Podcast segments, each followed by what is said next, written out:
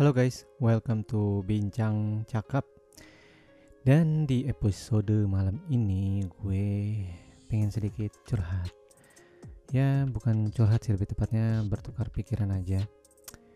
Jadi begini, uh, mungkin pendengar lama gue udah pada tahu bahwa gue punya YouTube channel yaitu yang membahas mengenai airsoft dan bahkan di Bincang Cakap juga pernah gue bahas mengenai apa itu airsoft dan uh, apa bedanya airsoft dengan alat-alat permainan lainnya gitu loh. Dan di malam hari ini gue pengen sedikit share aja topik yang akan gue angkat itu mengenai pensiun dan tidak pensiun gitu. Sekarang uh, untuk hobi itu kan banyak yang pensiun. Hobi main tenis pensiun sehingga gantung raket. Itu juga bulu tangkis. Dan sebenarnya airsoft itu apa sih yang membuat seseorang menjadi pensiun airsoft gitu. dan di sini gue jujur gue bakal deklarasi diri gue ya gue belum pensiun karena ya gue masih pengen main airsoft walaupun kesempatan bermainnya jarang tapi ada beberapa temen gue yang memang menyatakan dirinya pensiun bahkan sampai jual unit uh, airsoftnya sendiri ya kalau menurut sudut pandang gue seseorang menjadi pensiun itu ya karena pertama mungkin dia passionnya hilang. Passion di dunia airsoft. Nah kalau passionnya hilang itu bisa menjadi beberapa faktor. Contohnya kayak faktor eksternalnya mungkin ya anak-anak tongkrongannya udah beda atau ada sedikit kurang nyaman dengan anak-anak tongkrongan yang, yang baru atau bagaimana gitu.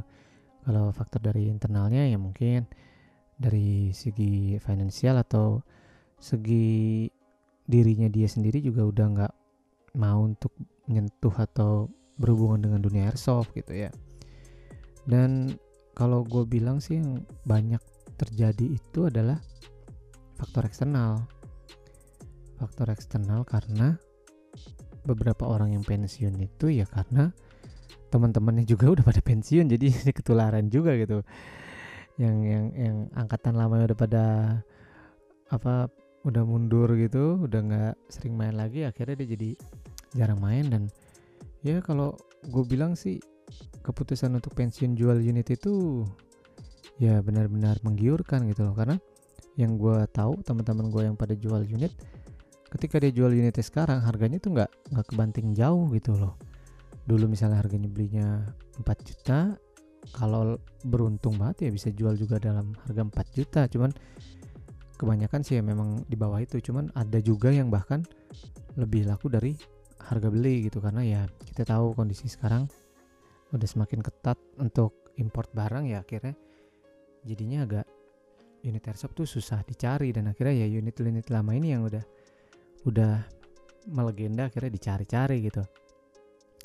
Sebenarnya gue pengen uh, ngebahas sama orang gitu. Kenapa sih seseorang tuh bisa pensiun dari dunia airsoft?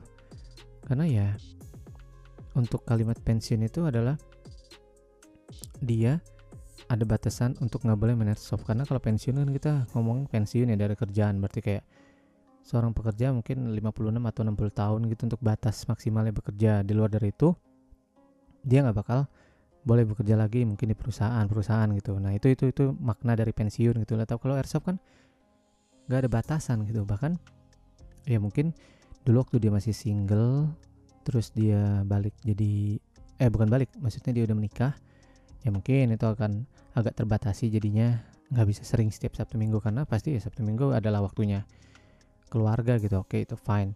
Cuman kalau untuk declare pensiun gitu ya sebenarnya sangat disayangkan ya. Tapi ini balik lagi ke hak pribadi masing-masing ya. Karena kenapa? Kalau orang lamanya pensiun nih ini menurut pandangan gue aja.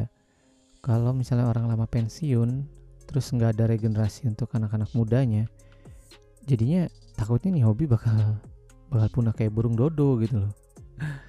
Ya jadi udah nggak ada peminatnya takutnya kayak gitu.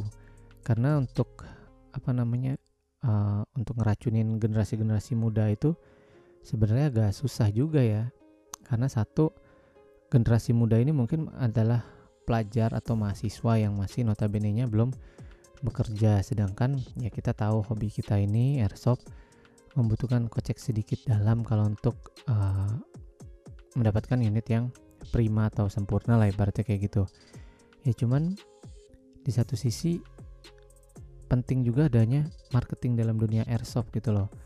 Ya kayak beberapa tim gue pernah lihat ada yang penyuluhan-penyuluhan ke SMA SMA itu bagus gitu. Jadi kayak kayak tetap menabur benih-benih untuk orang suka airsoft gitu loh. Jadi nggak kayak airsoft pas orang lamanya pensiun udah hilang sepi ya jangan sih. Apalagi sekarang alhamdulillah kita udah mendapatkan bukan abu-abu lagi tapi lampu hijau gitu bahwa airsoft itu udah jelas. Udah jelas sekarang udah jelas harus arahnya ke mana. Ya pokoknya bagus lah. Nggak kayak dulu masih abu-abu cuman ya sekali lagi sih kita nggak bisa untuk memaksakan orang menyukai airsoft tanpa kitanya sendiri bisa ngasih tahu apa yang bikin kita cinta sama airsoft gitu loh. Karena ada beberapa orang yang kalau gue ajak main airsoft dia kayak udah mandang remeh dulu gitu. Nih apaan sih mainan doang gitu. Sedangkan misalnya ada orang diajakin main real firearms senapan asli gitu wah ngerasa wah eh, eh gua gua gua gua gua kemarin habis nembak loh nembak senjata api gitu kayak kayak heboh gitu kan. Ya emang feelnya beda cuman kita harus bisa ngasih pride tersendiri ketika kita berhasil ngeracunin orang lain ke dunia airsoft gitu. Maksudnya ya susah sih ya kalau gue bilang si airsoftnya sendiri nih juga bakal memilih orang tersebut gitu. Contohnya kayak kayak gue sama temen gue yaitu kita terpilihnya gara-gara waktu itu terpilihnya kita waktu itu jadi suka sama airsoftnya gara-gara temen gue waktu itu dia minta benerin salah satu unit eh bukan salah satu unit airsoft ya? Eh iya bener. Eh enggak.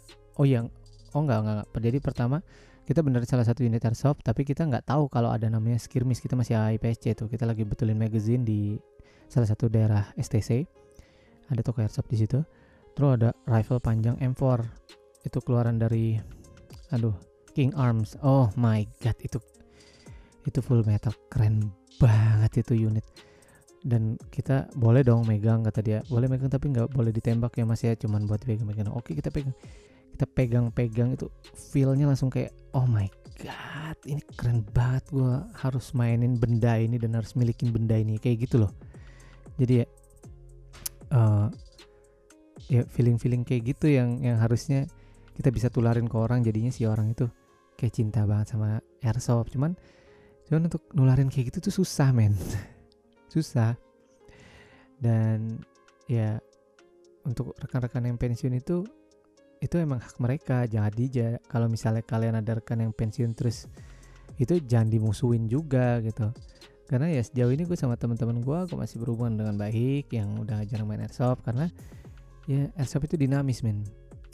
Ada kalanya kita mau main ngebut banget ada kadang kalanya ah udahlah cukup gitu. Gini-gini aja gitu. Kayak kayak nggak ada yang lebih menantang atau menarik lagi gitu. Ada ada pasti momen itu ada. Jadi tinggal dari kitanya sendiri bagaimana bersikap untuk tetap cinta pada hobi kita gitu.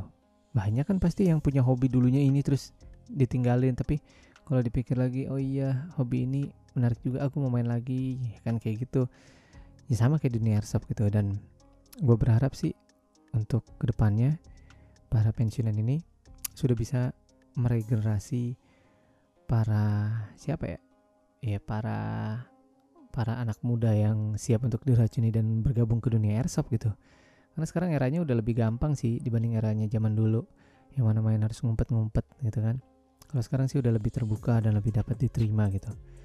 So, mari kawan-kawan yang mungkin masih berada di dunia airsoft sebelum mendeklarasikan pensiun, mari kita berpikir lagi betapa menyenangkannya hobi kita ini. Ya mungkin kalau nggak sebulan, dua bulan, tiga bulan nggak sukir ya udah nggak apa-apa. Tapi jangan sampai memensiunkan diri dari airsoft gitu loh. Dan gue sendiri terakhir sukir kapan ya? Tiga bulan atau empat bulan yang lalu kayaknya. ya, ya begitulah. Tetap aja ada rasa kangen sukir, kangen ketawa ketiwi, kangen nembak, kangen lari-lari di hutan. Cuman apa daya gitu. Belum ada kesempatan dan belum ada waktunya juga ya mau diapain lagi gitu tapi gue tetap hati gue di airsoft so gue rasa perbincangan malam ini mudah-mudahan membuka mata batin rekan-rekan untuk tetap mencintai hobi kalian apa pun hobi itu. Dan ya karena kalau namanya pensiun itu artinya udah nggak bisa lagi. Tapi kalau kalian hanya vakum aja nggak apa-apa. Kalian akan bisa kembali lagi enjoy sama hobinya. Bahkan mungkin ya bisa regenerasi ke orang-orang selanjutnya. Kita kan nggak tahu so akhir kata dari gua terima kasih banyak yang udah mendengarkan sampai dengan menit kesekian. Dan seperti biasa nggak henti-hentinya gua untuk mengingatkan kalau ada saran uh, komen atau ide atau bahkan mau join podcast bareng gue kalian bisa kirim di akmarama@gmail.com karena gue nggak tahu lagi untuk media untuk komunikasi dua arahnya dengan para pendengar gue selain dari email itu. So terima kasih banyak yang udah mendengarkan gue Akmal Ramandika bye bye